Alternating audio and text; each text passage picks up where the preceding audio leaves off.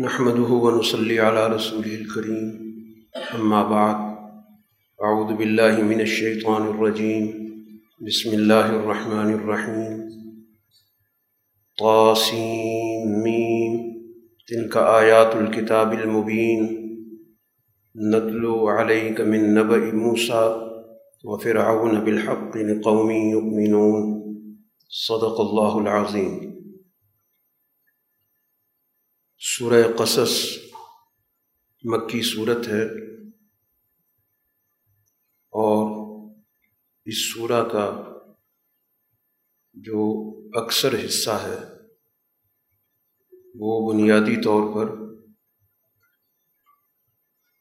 تعلق رکھتا ہے موسیٰ علیہ الصلاۃ والسلام اور فرعون کے مابین جو حق اور باطل کی کشمکش تھی ان کی تفصیلات سے. اس لیے آغاز میں ہی کہا گیا کہ یہ ایک واضح کتاب کی آیات ہیں اور یہ ہم آپ کو کچھ واقعہ سنا رہے ہیں، ہم تلاوت کر رہے ہیں موسیٰ علیہ الصلاۃ والسلام کا اور فرعون کا واقعہ بالحق، جیسا یہ واقعہ ہے جو اصل واقعہ ہے ہم اس کو یہاں پر اس کا ایک حصہ بیان کر رہے ہیں اور مقصود اس جماعت کو سنانا ہے، بتانا ہے جو ایمان رکھنے والی. مکہ مکرمہ میں رسول اللہ صلی اللہ علیہ وسلم پر جو لوگ ایمان لائے ان کو بھی اسی طرح کی کشمکش کا سامنا ہے. ان کو اپنے دور کے فرعون سے ظاہر ہے کہ واسطہ پڑا ہے، تو اس وجہ سے یہ واقعہ در حقیقت ان کی رہنمائی کے لیے محض ایک ماضی کا واقعہ ذکر کرنا مقصود نہیں ہے، بلکہ اس واقعے کے اندر سننے والوں کے لیے اپنے دور کے حوالے سے رہنمائی کا بہت کچھ سامان موجود ہے. چنانچہ اس نظام کا جو سب سے بڑا عنصر ہے جس کے گرد سارا نظام گھومتا ہے وہ فرعون ہے. تو اس فرعون کا بنیادی فکر کیا تھا، اس کی بنیادی حکمت عملی کیا تھی، قرآن حکیم اس کی وضاحت کرتا ہے کہ فرعون زمین میں سرکش ہو گیا، اس کا معاشرے کے اندر دوسروں پر غلبہ پانا، دوسروں پر چڑھ دوڑنا، دوسروں کو اپنے جبر سے زیر کرنا، یہ اس کا بنیادی طور پر مقصد تھا. تو زمین پہ کسی قانون کی کوئی بالادستی نہیں، بس وہ جو کہتا ہے وہی قانون ہے. تو اسی کو قرآن حکیم نے یہاں پر اس لفظ سے ذکر کیا کہ یہ شخص زمین میں گویا چڑھ دوڑا. اور پھر اس کے بعد اس کام کے لیے جو اس نے طریقہ کار اختیار کیا کہ اس سرزمین مصر کے باشندوں کو اس نے مختلف فرقوں میں، گروہوں میں تقسیم کر دی. ایک گروہ کو وہ کمزور سے کمزور کرتا چلا گیا، یہاں تک کہ ان کے بچوں کو ذبح کرنے لگ گیا اور صرف ان کی جو خواتین تھیں، بچیاں تھیں، ان کو زندہ رہنے دیتا تھا. اور اس کے مقابلے پر دوسری نسل کو اس نے پروان چڑھایا، ان کو اپنے نظام کا حصہ بنایا، ان کے ذریعے اس نے گویا بنی اسرائیل پر مظالم کا دروازہ کھولا. تو یہ ہے وہ تقسیم کرو اور اپنا سسٹم چلاؤ. یہی وہ چیز ہے جو دنیا کے اندر ہر استعماری نظام نے اپنائی ہے. یہ اصل میں فرعونی اسکیم ہے کہ معاشرے کو فرقوں میں بانٹو، تو اس طرح فرقے آپس میں ایک دوسرے سے الجھیں گے اور حکومت کرنا آسان ہو جائے گا. تو اب اس نے اس طور پہ تقسیم کیا کہ اپنی قبطی نسل کو سارے حقوق دیے، نہ صرف حقوق دیے بلکہ باقاعدہ ان مظالم میں اپنے اعلی کار بنا لیے، اور جو دوسری نسل ہے اس کی گویا اس نے نسل کشی شروع کر دی تاکہ یہ نسل ہی ختم ہو جائے، اور یہ شخص مفسدین میں سے تھا۔ یہ گویا کہ بنیادی طور پر فرعونی نظام کا یہاں پر یہ خاکہ بیان کیا گیا۔ یہ جو قرآن بار بار ذکر کرتا ہے کہ فرعون کا نظام خرابی کا تھا، فساد کا تھا، تو اس کا اصل جرم کیا تھا، کس کو فرعونی نظام کہا جاتا ہے؟ تو اس فرعونی نظام کی یہ بنیادی خصوصیت کہ زمین میں منمانی کا نظام، بغیر کسی قانون، بغیر کسی ضابطے، بغیر کسی اخلاق کے اپنے احکام مسلط کرنا، اور پھر معاشرے کو گروہوں میں تقسیم کر دینا۔ تو یہی وہ چیز ہے جس کو ڈیوائیڈ اینڈ رول کہا جاتا ہے۔ اسی اصول پر گویا اس نے اپنے سسٹم کو قائم کیا، اور اسی بنیاد پر وہ سسٹم اس وقت موجود تھا جس کو اللہ تعالیٰ نے اب ختم کرنے کا فیصلہ کیا۔ چنانچہ اس کے بعد تدبیر الہی کا ذکر ہے کہ ہم نے یہ فیصلہ کیا کہ ہم ان لوگوں پر جن کو زمین میں کمزور کر دیا گیا، پست کر دیا گیا، اب ہم ان پر احسان کریں، اور ان کو ہم امامت اور قیادت دیں، اور ان کو ہم زمین کا وارث بنائیں، اور ان کو ہم زمین میں مکمل طور پہ غلبہ عطا کریں۔ اور فرعون کو اور اس کے ساتھ ساتھ حامان کو، یہ اس سسٹم کا گویا دوسرا بڑا پلر ہے جس کو حامان کہا گیا، جس نے پورے انتظامی ڈھانچے کو سنبھالا ہوا، جس کے ذریعے فرعون اپنا نظام چلاتا ہے۔ تو یہ گویا کہ اس کی انتظامی مشینری تھی، یا جس کو آج کی آپ زبان میں کہہ لیں کہ اس کی بیوروکریسی، یہ انچارج تھا۔ تو قرآن یہ کہتا ہے کہ اب ہمارا فیصلہ یہ ہوا کہ ہم فرعون کو، حامان کو، اور ان کا جتنا بھی لاؤ لشکر ہے اس کو وہ چیز دکھا دیں جس سے یہ ڈر رہے ہیں۔ یہ جو انہیں حکمت عملی بنائی کہ بنی اسرائیل کے بچوں کا قتل عام کرو، تو اصل مقصد یہی تھا کہ انہیں یہ اندیشہ پیدا ہو گیا کہ بنی اسرائیل میں سے ہی کوئی ایسا شخص اٹھے گا اور ہمارے اس نظام کو ختم کر دے گا۔ تو قرآن کہتا ہے کہ ہم نے یہ فیصلہ کیا کہ وہی چیز ان کے سامنے آ جائے جس چیز سے یہ خوف زدہ ہیں، ڈر رہے ہیں، خطرہ محسوس کر رہے ہیں۔ اب ہم نے فیصلہ کر لیا کہ اب وہ خطرہ حقیقت بن جائے۔ یہ گویا کہ اللہ تعالیٰ نے یہاں پر اپنی اس پلان کا، اپنی حکمت عملی کا، تدبیر الہی کا یہاں پر تعارف کرا دیا کہ اب ہم اس فرعونی نظام کو پلٹنے لگے۔ اب اس کے لیے طریقہ کار جو اللہ تعالیٰ نے اختیار کیا، جس کا قرآن تعارف کرا رہا ہے، کہ سب سے پہلے موسیٰ علیہ الصلاۃ والسلام کی بنی اسرائیل میں ولادت ہوتی ہے، اور اس سال ہوتی ہے جس سال یہ فیصلہ موجود ہے کہ ہر اسرائیلی بچے کو قتل کرو، جو بھی مولود پیدا ہونے والا ہے اس کو قتل کرو۔ تو اب ایسی صورتحال میں اس بچے کی حفاظت کے لیے اب تدبیر الہی کس طرح کام کرتی ہے کہ اللہ تعالیٰ نے موسیٰ علیہ الصلاۃ والسلام کی والدہ کے دل میں یہ بات ڈالی، ایک داعیہ پیدا کیا، ایک تقاضا پیدا کیا کہ اس کو آپ دودھ پلائیں، اور جب آپ کو یہ اندیشہ ہو کہ یہ فرعونی جو اہلکار ہیں، جو سونگتے پھر رہے ہیں، ہر گھر کا جائزہ لیتے پھر رہے ہیں، اور اندیشہ ہو کہ ان کی گرفت میں آ سکتے ہیں، تو پھر ایسی صورت میں اس بچے کو آپ دریا میں ڈال دیں، اس کو باقاعدہ ایک صندوق کے اندر دریا دریا میں ڈال دیں، اور اس عمل کے اندر آپ کو کسی قسم کا کوئی خوف لاحق نہیں ہونا چاہیے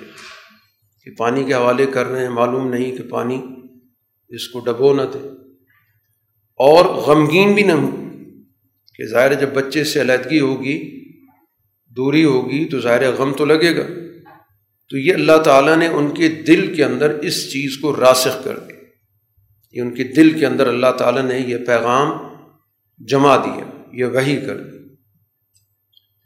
اور ساتھ ہی یہ بات بھی بتا دی کہ ہم اس بچے کو آپ کی طرف واپس لے کر آئیں گے، اور نہ صرف واپس لائیں گے بلکہ اس کو ہم رسولوں میں سے بنائیں گے۔ یہ پورا کا پورا گویا کہ اللہ تعالیٰ نے پیغام موسیٰ علیہ الصلوۃ والسلام کی والدہ کے دل میں راسخ کر دی، چنانچہ انہوں نے ایسے ہی کیا۔ اور قرآن پھر اس کا نتیجہ ذکر کرتا ہے کہ فرعون کے گھر والوں نے اس بچے کو اٹھا لیا، کیونکہ وہ صندوق جس میں بچہ موجود تھا وہ تیرتا تیرتا اسی سائٹ پہ چلا گیا جس سائٹ پہ اس کا محل تھا، پانی اس کے پاس سے گزرتا تھا، اور وہاں پر کوئی دربار کے لوگ تھے، انہوں نے اس کو اٹھا لیا کہ کیا صندوق ہے، اور جب اس کو اٹھا کے دیکھا تو ظاہر اس میں ایک بچہ موجود تھا۔ قرآن کہتا انہوں نے تو اٹھا لیا، لیکن یہ اٹھانا ہی در حقیقت مستقبل کے حوالے سے اب فیصلہ کن حیثیت رکھتا ہے۔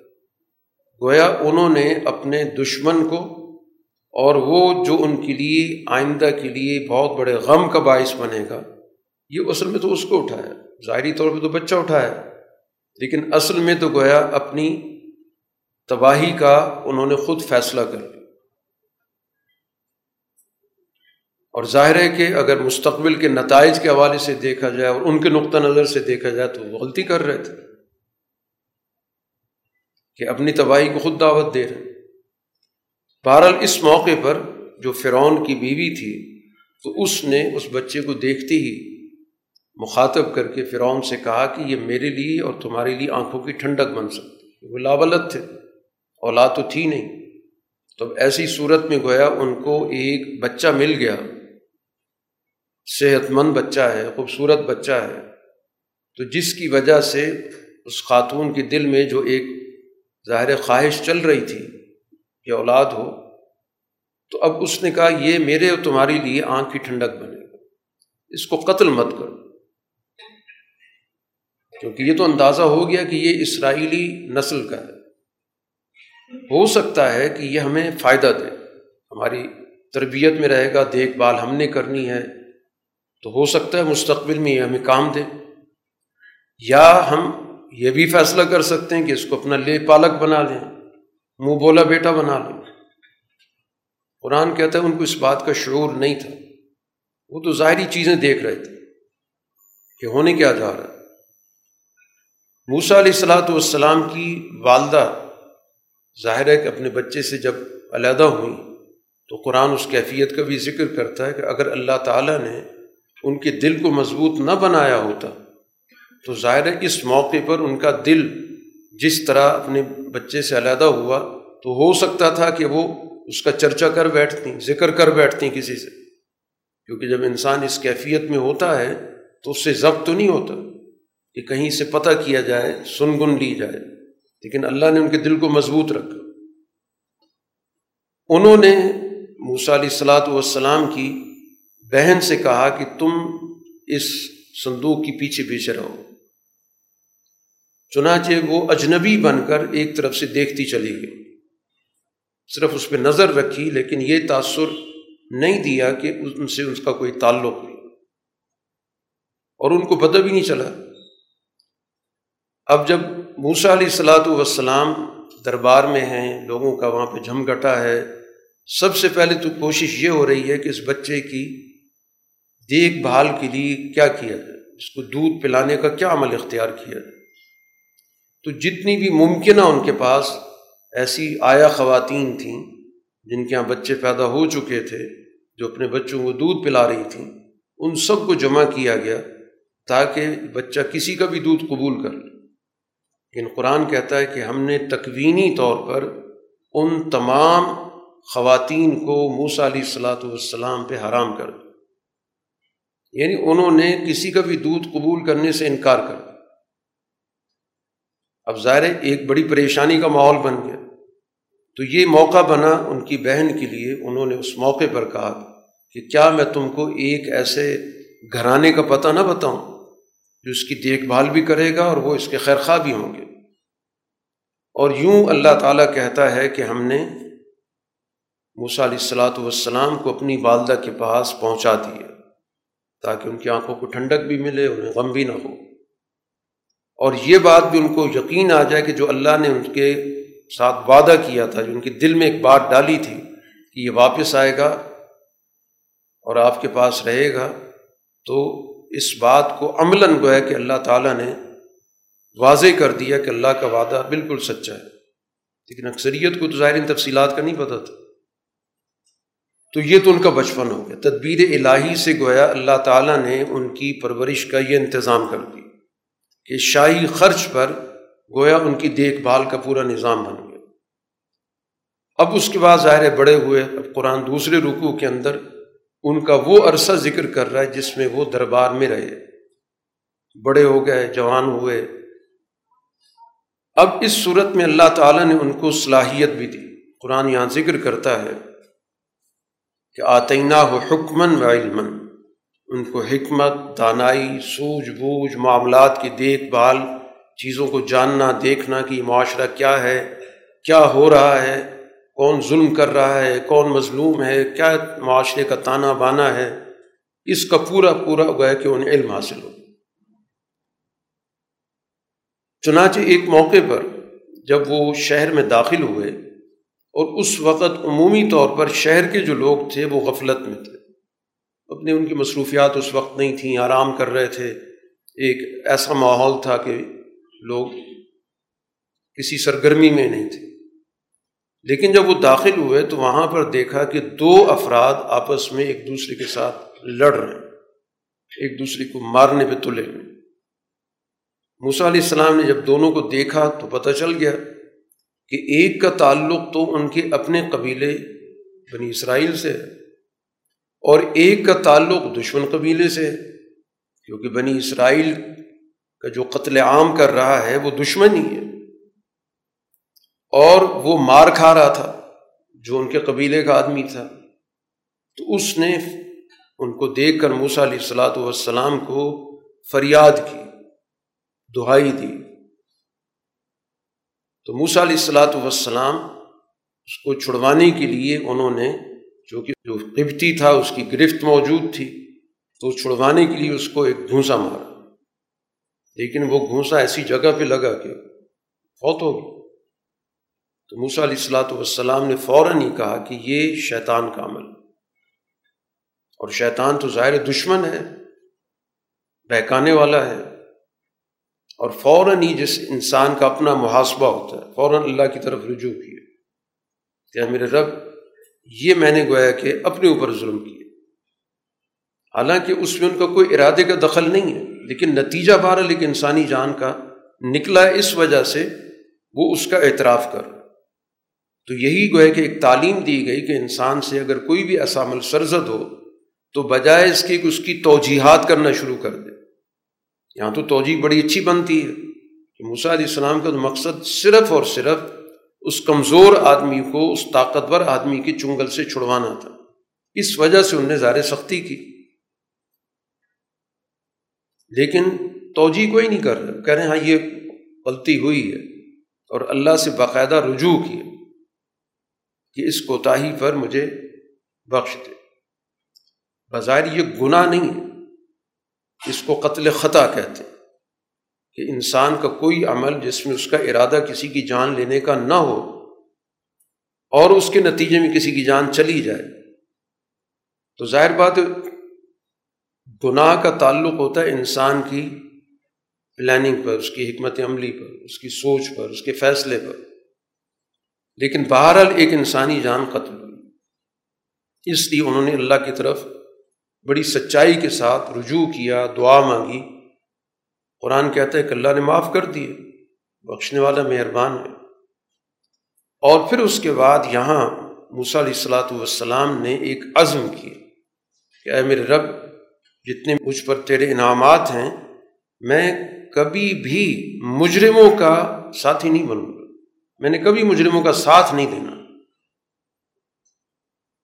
یہ تو گویا کہ میرا طے شدہ فیصلہ ہے، میں نے مجرموں کے خلاف تو رہنا ہے لیکن مجرموں کا میں ساتھی نہیں بنوں گا۔ اب ظاہر ہی واقعہ ہو گیا، قبطی نسل کا آدمی ہے، حکمران نسل سے اس کا تعلق ہے، تو موسیٰ علیہ الصلاۃ والسلام اس حالت میں جو ایک انسان کی کیفیت ہوتی ہے اس کا قرآن ذکر کرتا ہے کہ ایک تو ظاہر ہے کہ اس کا ایک خوف بھی تھا کہ اب اس کا نتیجہ کیا نکلتا ہے، اور ساتھ ہی اس ٹو میں انتظار میں بھی تھے کہ اب کیا رد عمل آتا ہے۔ تو اگلے دن پھر وہی صورتحال، وہ شخص جس کی کل انہوں نے مدد کی تھی اور اس نے مدد مانگی تھی، آج پھر وہ اسی کسی اور کے ساتھ جھگڑ رہا ہے، پھر مار کھا رہا ہے۔ موسیٰ علیہ الصلوۃ والسلام کو دیکھ کے پھر اس نے چیخ پکار کی،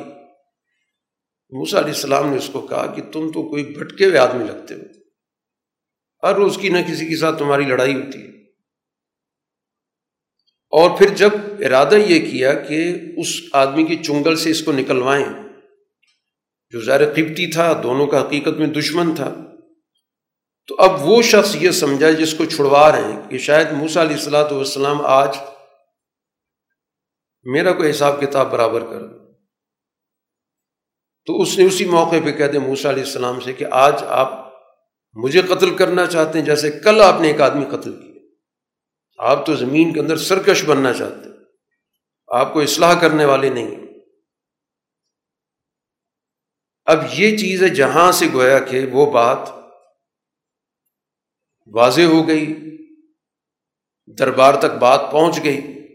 کہ کل کا جو واقعہ ہوا ہے وہ موسیٰ علیہ السلام کے ہاتھ سے ہوا۔ چنانچہ ان کی میٹنگ بیٹھ جاتی ہے جس کو قرآن یہاں پر ذکر کرتا ہے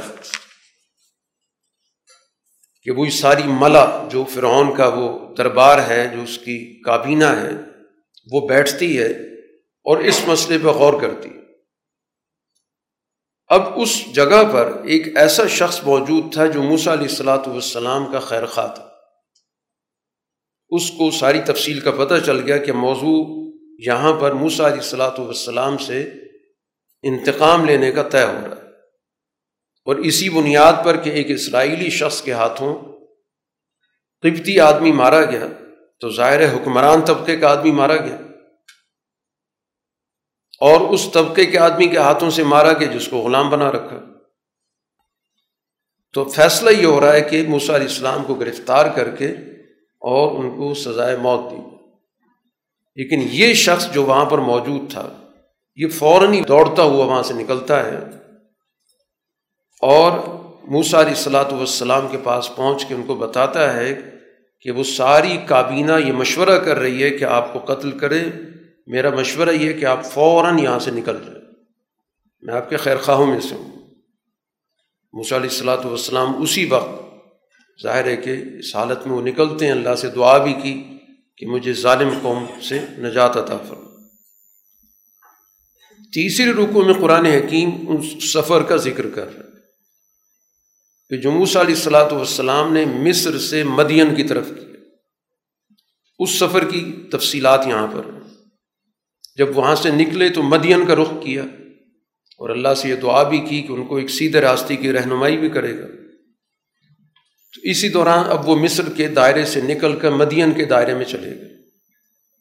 جو فرعون کے دائرہ اثر سے باہر تھا۔ جب وہاں پہنچتے ہیں تو وہاں ان کا ایک گزر ہوتا ہے، پانی کا کنواں تھا جس سے لوگ اپنا پانی نکال رہے تھے، جانوروں کو پلا رہے تھے، ایک جھمکٹا تھا وہاں پر پانی نکالنے والوں۔ موسیٰ علیہ الصلاۃ والسلام نے پورے ماحول کا جائزہ لیا تو دیکھا کہ ایک طرف دو خواتین الگ تھلگ کھڑی ہیں، اپنا ریوڑ انہوں نے روکا ہوا ہے اور وہ اس ہجوم میں شریک نہیں۔ تو ان سے جا کے پوچھا تمہارا کیا معاملہ ہے؟ تو ان نے بتایا کہ اصل میں جب یہ سب لوگ اپنے جانوروں کو پانی پلا لیں گے تو پھر ہم جا کے اپنے جانوروں کو پلائیں گے، اور باقی ظاہر سوال کا مقصد یہ بھی تھا کہ سارے مرد آئے ہوئے ہیں اور تم دو خواتین ہو، تو اس کی وجہ بھی بتا دی کہ ہمارے والد جو ہیں بہت بوڑھے ہو چکے، تو وہ ظاہر وہ ریوڑ نہیں لا سکتے، تو اب یہ ذمہ داری ہم پہ آ چکی ہے۔ موسیٰ علیہ الصلاۃ والسلام آگے بڑھتے ہیں اور ان کے جانوروں کے لیے اس کنویں سے پانی نکالتے ہیں اور ان کے جانوروں کو پانی پلاتے ہیں، اور اس طرح وہ اپنا ریبر لے کر چلی جاتی ہیں۔ موسیٰ علیہ الصلاۃ والسلام ایک سائے کی جگہ تھی، وہاں پر پہنچ جاتے ہیں، وہاں پھر اللہ سے ان نے دعا کی کہ اے میرے رب، میں محتاج ہوں ہر اس چیز کا جو تو میری طرف کوئی بھی بھلائی نازل کر۔ کچھ دیر کے بعد ان دو خواتین میں سے ایک آتی ہے، قرآن حکیم نے اس کا ذکر کیا کہ وہ حیا کے ساتھ جیسے خاتون آتی ہے، اور آ کے پیغام دیا کہ میرے والد آپ کو بلا رہے ہیں اور وہ چاہتے ہیں کہ آج جو آپ نے ہمارے جانوروں کو پانی پلایا ہے اس کا کوئی نہ کوئی انعام، کوئی نہ کوئی معاوضہ آپ کو دو۔ موسیٰ علیہ الصلاۃ والسلام ان کے ساتھ چل پڑے، ان کے گھر پہنچ گئے، وہاں پر جا کر بزرگ سے بات کی، انہوں نے سارا واقعہ موسیٰ علیہ السلام نے بتایا جو بھی۔ قرآن حکیم نے اس شیخ کبیر کا کوئی نام نہیں ذکر کیا کہ یہ بزرگ کون تھے، روایات میں نام آتا ہے کہ شعیب علیہ السلام تھے۔ جب سارا واقعہ سنا تو موسیٰ علیہ الصلاۃ والسلام کو انہوں نے تسلی دی کہ آپ ظالم قوم کے دائرے سے نجات پا چکے ہیں، خوف زدہ ہونے کی ضرورت نہیں۔ اس کے بعد اسی گفتگو میں انہی خواتین میں سے ایک بول پڑی کہ آپ تو کسی اور معاملات میں چل پڑے ہیں، ظاہر قصے واقعات ہر ایک کی جو بھی داستان ہے، اصل مقصد تو ان کو بلانے کا یہ تھا کہ جو انہوں نے ہم سے تعاون کیا ان کو ہم کوئی نہ کوئی انعام دیں، کوئی نہ کوئی معاوضہ دیں۔ تو اس لیے وہ بول پڑی کہ بجان ان کو آپ اجرت دیں، اور یہ بڑے طاقتور آدمی ہیں، امانت دار آدمی ہیں، تو اب ایسی صورت کے اندر یہ گویا کہ کام کرنے کی صلاحیت بھی بھرپور رکھتے ہیں اور ظاہر امانت دار آدمی ہیں۔ مقصد کہنے کا یہ تھا کہ اگر یہ ہمارے سارے کام کاج کو سنبھال لیں تو ہمیں بہت سہولت ہو جائے گی۔ تو اب جو بزرگ شیخ کبیر تھے انہوں نے موسیٰ علیہ الصلاۃ والسلام کے سامنے اپنی تجویز رکھی کہ میں چاہتا ہوں کہ ان دونوں میں سے ایک سے آپ کا نکاح کرو، لیکن میری طرف سے ایک شرط کہہ لیں یا مہر کہہ لیں کہ آپ آٹھ سال ہمارے پاس رہیں گے اور یہ دیکھ بھال ان جانوروں کی ریوڑ کی آپ نے کرنی، اور اگر آپ دس سال پورے کر لیں تو آپ کی مرضی ہے، میں باقی آپ پہ کوئی پابندی نہیں لگا رہا، باقی مجھے آپ اچھے لوگوں میں سے پائیں گے کہ میری طرف سے آپ کو کوئی نقصان نہیں پہنچے گا، کسی بھی طور پر میرا کیا گیا جو وعدہ ہے اس میں کوئی کمی بیشی نہیں ہوگی۔ موسیٰ علیہ الصلاۃ والسلام نے اس پہ اتفاق کر لیا کہ ٹھیک معاہدہ ہو گیا، اور یہ کہہ دیا کہ دونوں مدتوں میں سے مجھے اختیار ہے، جو بھی میں نے پوری کرنی ہوگی میں آٹھ بھی پوری کر سکتا ہوں، میری مرضی ہوگی دس بھی پوری کروں گا، تو پھر مجھ پر کسی قسم کا کوئی الزام نہیں ہوگا کہ میں نے آٹھ پوری کیوں کیے، دس پوری کیوں نہیں کیے، یہ میں نے فیصلہ کرا۔ تو یہ گویا کہ قرآن حکیم نے اس واقعے کا یہاں تک ذکر کیا۔ اب یہ واقعات جو قرآن بیان کر رہا ہے، جیسے جہاں سے سورت کا آغاز ہوا تھا، قرآن نے وہاں ذکر کیا کہ یہ واقعہ ہم ایمان والی جماعت کے لیے بیان کر رہے ہیں، یعنی رسول اللہ صلی اللہ علیہ وسلم پر جو ایمان لا چکی ہے جماعت مکہ میں، یہ واقعہ ہم ان کو سنا رہے ہیں۔ اب یہاں پر بھی مصر سے ان کا ہجرت کرنا ہے مدین کی طرف، تو بتایا جا رہا ہے کہ تم لوگوں کو بھی ہجرت کرنی پڑے گی، اور پھر یہاں پر یہ آٹھ دس سال کی جو بات ہے یہ رسول اللہ صلی اللہ علیہ وسلم کی زندگی کے اندر کہ آٹھ سال کے بعد مکہ فتح ہوا اور دس سال کے بعد یہ سارا علاقہ جتنی بھی غیر ضروری عناصر تھے، فاسد عناصر سے اسے پاک کر دیا۔ اس لیے رسول اللہ صلی اللہ علیہ وسلم نے جب سن دس ہجری میں خطبہ حجۃ الوداع دیا تھا، اس میں آپ نے یہی کہا تھا کہ آج یہ زمین پاک ہو گئی ہے، شیطان یہاں پر غیر اللہ کی غلامی سے مایوس ہو چکا۔ تو گویا واقعہ جو بھی بیان ہو رہا ہے اس واقعے سے اصل میں تو سننے والوں کو رہنمائی دی جا رہی، محض ایک گزشتہ واقعے کا ذکر برائے واقعہ، جیسے آدمی کہانی قصہ سنتا ہے محض لطف اندوز ہونے کے لیے، وہ مقصد نہیں ہے۔ واقعے کے اندر رہنمائی کے بہت سارے پہلو ہیں۔ چوتھے رکوع کے اندر موسیٰ علیہ الصلوۃ والسلام کی رسالت اور بعثت کا ذکر ہے کہ موسیٰ علیہ السلام نے جب وہ مدت پوری کر لی تو پھر وہاں سے ان نے سفر اختیار کیا اپنی گھر والوں کے ساتھ۔ تو جب وہ سفر میں تھے، راستے میں تھے، تو ان کو کوہ طور کے قریب سے گزر تھا، تو ان نے کوہ طور پر ایک آگ دیکھی، تو گھر والوں سے کہا یہیں ٹھہرو، میں وہاں پہ جاتا ہوں، دیکھتا ہوں یا تو وہاں پر کوئی آدمی موجود ہوں گے تو مجھے اس سے پتہ چل جائے گا کہ ہم صحیح سمت میں جا رہے ہیں، کس طرف ہمیں جانا ہے، کیونکہ رات گھپ اندھیرا تھا، سردی بھی تھی، یا مجھے یہ موقع مل جائے گا کہ وہاں سے میں آگ کا ایک انگارہ لے آؤں گا تاکہ اس سردی کے اندر اس سے گرمی حاصل کریں۔ جب موسیٰ علیہ الصلوۃ والسلام وہاں پر پہنچتے ہیں، اس وادی کے داہنے طرف وہ برکت والی جگہ تھی، وہاں سے موسیٰ علیہ السلام کو آواز آتی، یعنی وہ آگ نہیں تھی، وہ اصل میں اللہ تعالیٰ کی ایک تجلی تھی جو نظر آگ کی صورت میں تھی، اور درخت میں آگ لگی ہوئی تھی، لیکن وہ درخت تو ظاہر نہ جل رہا تھا، نہ کوئی لکڑی بن رہا تھا، نہ کوئلہ بن رہا تھا، اسی طرح سرسبز و شاداب تھا، تو یہ اصل میں اللہ کی تجلی تھی، اس میں سے آواز آئی، اور اس آواز کی کوئی جہت نہیں تھی کہ وہ دائیں طرف سے آواز آئے، بائیں طرف سے، کہاں سے، اور آواز یہ تھی کہ اے موسیٰ، میں اللہ ہوں تمام جہانوں کا رب۔ پہلے تعارف اور اس کے بعد کا یہ عصا ہے، اس کو پھینکے، اور پھر اس کے بعد قرآن جس کا بار بار ذکر کرتا چلا رہا ہے کہ وہ عصا ایک سانپ کی شکل میں تبدیل ہوا، تو موسیٰ علیہ الصلوۃ والسلام ظاہر پیچھے ہٹے کیونکہ غیر متوقع صورتحال ہو گئی، اور پیٹ پھیر کے پیچھے دیکھا نہیں، تو اللہ تعالیٰ کی طرف سے پھر کہا گیا کہ آگے بڑھیں، خوف زدہ نہ ہوں، آپ امن کی حالت میں۔ دوسری نشانی وہ ہاتھ کی دی گئی کہ ہاتھ اپنے گریبان میں ڈالیں، روشن ہو جائے گا۔ یہاں پر اللہ نے کہا کہ آپ کو یہ دو نشانیاں دی جا رہی ہیں، آپ جائیں فرعون کے پاس اور فرعون کے اس پورے نظام کی طرف، وہ گویا کہ قانون شکن بن چکے ہیں۔ موسیٰ علیہ السلام نے کہا کہ ان کا ایک آدمی میرے ہاتھ قتل ہو چکا ہے اور مجھے اندیشہ ہے کہ وہ مجھے قتل کریں گے، ہارون علیہ الصلوۃ والسلام میرے بھائی ہیں، وہ بات بھی بہت اچھی کر سکتے ہیں، ان کو بات کرنے کا سلیقہ ہے، بڑی فصاحت کے ساتھ، وضاحت کے ساتھ بات کرتے ہیں، یوں کریں کہ ان کو آپ میرا مددگار بنا دیں، میں جب بات کروں تو ایک آدمی تائید کرنے والا تو ہو، کیونکہ ان نے جھٹلانا ہے میری بات کو۔ تو اللہ نے کہا بالکل آپ کی تائید کے طور پہ آپ کے بھائی ساتھ جائیں گے، اور دونوں کو اللہ تعالیٰ غلبہ عطا کرے گا، اور ان کی تم تک رسائی نہیں ہو سکتی، بلکہ قرآن نے یہاں پر ان کے غلبے کا اعلان کیا کہ تم دونوں اور جو بھی تمہارے پیروکار ہوں گے ان نے بالآخر غالب ہونا۔ موسیٰ علیہ الصلوۃ والسلام اللہ کی آیات نشانیاں لے کر پہنچتے ہیں،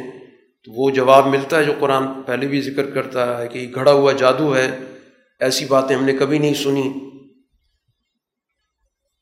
اب اس موقع پر موسیٰ علیہ الصلوۃ والسلام نے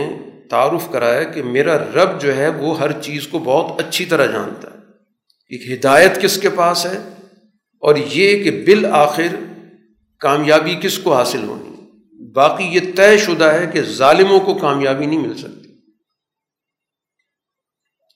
اب اس موقع پر فرعون اپنے درباریوں کو مخاطب کر کے کہتا ہے، قرآن ان ساری گفتگو کو کسی ایک جگہ پر اکٹھا ذکر نہیں کر رہا، مزید گفتگو پہلے آ چکی ہے، اب یہ آخری گویا کہ اس کا رد عمل ہے کہ اپنے درباریوں کو جب اس نے دیکھا کہ یہ گفتگو ہو رہی ہے اور ظاہر اس گفتگو سے کوئی ہو سکتا متاثر ہو جائے، تو سب کو مخاطب کر کے کہتا ہے کہ میں تمہارا اپنے علاوہ کسی خدا کو نہیں جانتا، اور پھر اپنے اس کارندے کو حامان کو کہا کہ اے حامان، یہ ذرا آگ جلاؤ، گارا بناؤ اور ایک بڑی اونچی عمارت بناؤ، محل بناؤ، اتنا اونچا بناؤ کہ میں اس پہ چڑھ کے جا کے موسیٰ کے خدا کو دیکھنا چاہتا ہوں۔ یہ گویا کہ اس نے مذاق اڑانے کے لیے کہ یہ جو کہہ رہے ہیں کہ خدا ہے، آسمانوں کا بھی ہے، سب جگہوں کا ہے، تو میں جا کے جھانک کے دیکھتا ہوں اور میرا تو یہ خیال ہے کہ یہ جھوٹوں میں سے۔ قرآن اس کی اس مرض کا یہاں پہ تجزیہ کرتا ہے، استکبر ہوا وجنود ہوا، وہ اور اس کا یہ سارا لشکر اپنے آپ کو بہت کچھ سمجھتا تھا، تکبر ان کے اندر موجود تھا کہ یہ بنی اسرائیلی، یہ تو کمزور لوگ، حقیر لوگ، ہم ان کی جانوں سے کھیلتے ہیں، ان کی عزتوں سے کھیلتے ہیں، یہ ہمارے گھروں کے اندر کام کاج کرتے ہیں، ان کی کیا مجال۔ تو وہ تکبر ان کے اندر ناحق یہ بھرا ہوا تھا، اور یہ بھی تھا کہ دنیا کے علاوہ کوئی اور جہان نہیں ہے، کوئی حساب کتاب دنیا میں جس کا سکہ چل رہا ہے بس اسی کا چلتا ہے۔ لیکن ہم نے اس کو بھی پکڑا اور اس کے لشکر کو بھی پکڑ کے ہم نے دریا میں دے مارا، ختم ہو گیا۔ اور دنیا میں بھی اس پر لعنت ہوتی رہے گی، اور قیامت کے روز تو ظاہر ہے وہ برائی والوں میں سے ہوگا۔ اس کے بعد پانچویں رکوع میں قرآن حکیم ذکر کر رہا ہے، موسیٰ علیہ الصلاۃ والسلام کو اللہ نے کتاب عطا کی۔ موسیٰ علیہ الصلاۃ والسلام کو اس لحاظ سے گویا ایک تاریخ میں بڑی اہمیت حاصل ہے کہ ان سے جس نئے دور کا آغاز ہوا وہ کتاب کا دور ہے۔ کتاب کی اساس پر گویا باقاعدہ افراد سازی کی محنت، یہ ہمیں موسیٰ علیہ الصلاۃ والسلام کے دور سے ملتی ہے، جس کی تکمیل رسول اللہ صلی اللہ علیہ وسلم نے آ کر کی۔ تو سب سے پہلے جو باقاعدہ جس کتاب کا قرآن نے تعارف کرایا وہ موسیٰ علیہ الصلاۃ والسلام کی تورات ہے۔ اس سے پہلے بھی قرآن صحیفوں کا ذکر کرتا ہے، ابراہیم علیہ السلام کے پاس بھی صحیفے تھے، لیکن باقاعدہ ایک کتاب کا عنوان، کتاب کا نزول، اس کا پورا اہتمام کہ تورات نازل ہوئی، کوہ طور پہ موسیٰ علیہ السلام کو بلایا گیا، اور پھر اس کے بعد باقاعدہ ان کے پیروکار، ان پیروکاروں کو منظم کرنا، ان کو اس قابل بنانا کہ وہ ایک عملی جدوجہد میں اپنا کردار ادا کریں۔ اس سے پہلے جو انبیاء علیہ السلام کے واقعات ہیں ان کے اندر ہمیں بہت بڑا کردار نظر آ رہا ہے، باقاعدہ اللہ تعالیٰ کی قدرت کا، کہ اللہ تعالیٰ کی طرف سے ایک فیصلہ ہو رہا ہے، سزا آ رہی ہے،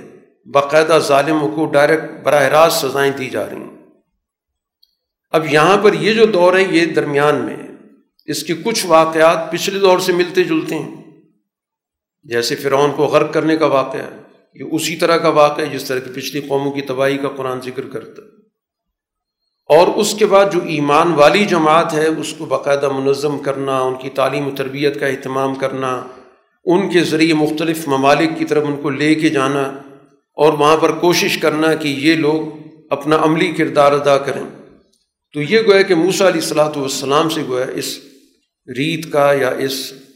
سنت کا آغاز ہوتا۔ تو اللہ نے موسیٰ علیہ السلام کو ان پچھلی جماعتوں کی ہلاکت کے بعد کتاب دی، اور اس کتاب کی خصوصیات قرآن نے ذکر کی، بصائر للناس،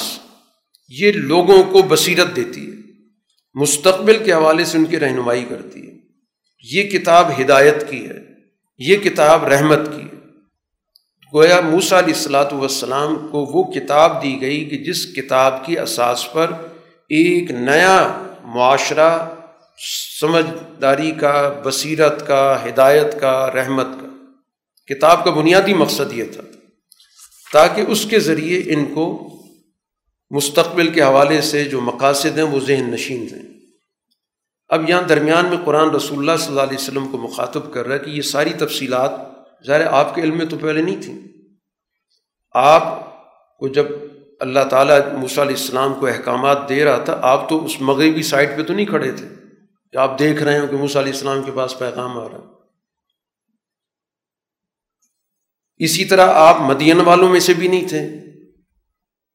کہ آپ ان کو ہماری آیات سناتے۔ یہ ساری باتیں براہ راست اللہ تعالیٰ اب آپ کو بتا رہا ہے، نہ آپ طور میں تھے، لیکن یہ اللہ کی رحمت سے آپ کو یہ ساری چیزیں بتائی جا رہی ہیں، اور مقصد یہی ہے کہ آپ بھی اسی طرح اپنی قوم کو مستقبل کے حالات سے آگاہ کریں، اور انہیں بتائیں کہ تمہارا طرز عمل فرعونی طرز عمل سے بہت ملتا جلتا، اس واقعے کے پس منظر میں ان کو آپ بتائیں کہ تم جب تک اس راستے پر چلو گے تو جیسے فرعون کی تباہی ہوئی ہے تمہاری تباہی بھی ہو. طریقہ کار مختلف ہو سکتا اور ہوا ہے. اللہ نے جو مختلف قوموں کے عذابوں کا ذکر کیا ظاہر ایک دوسرے سے بہت مختلف ہے، لیکن تباہی تو سب کے اندر ہوئی ہے. تو اصل چیز تو یہی بتانا ہے کہ جیسے فرعون تباہ ہوا ہے اگر تم بھی اسی راستے پر چلتے رہو گے تو تمہاری تباہی بھی یقینی ہے. اب جب ان کے پاس رسول اللہ صلی اللہ علیہ وسلم حق لے کر آئے تو ایک موقع پہ وہ کہنے لگے کہ آپ اس طرح کی چیزیں کیوں نہیں لے کر آئے جیسے موسیٰ علیہ السلام کے پاس چیزیں آئی تھیں، اس طرح کے معجزات، اس طرح کی چیزیں. اب یہ جو لوگ کہہ رہے ہیں ان کے جو پچھلے لوگ تھے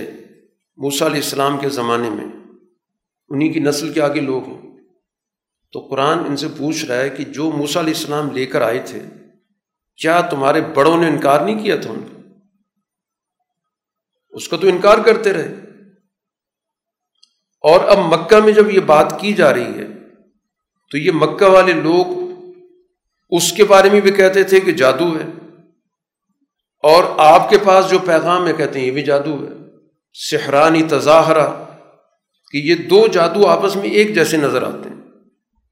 موسیٰ کے پاس بھی جادو تھا، آپ کے پاس بھی جادو، اور ہم ہر قسم کے جادو کا انکار کرتے ہیں. اب یہاں پر قرآن نے ایک بہت ہی حقیقت پسندانہ دعوت دی ہے. قرآن کہتا ہے کہ دیکھو تم کوئی کتاب لے آؤ اور ایسی کتاب ہو جو تورات سے بھی زیادہ ہدایت رکھتی ہو اور اس قرآن سے بھی زیادہ ہدایت رکھتی ہو، تو میں اس کتاب کو مان لوں گا، میں اس کی پیروی کروں گا،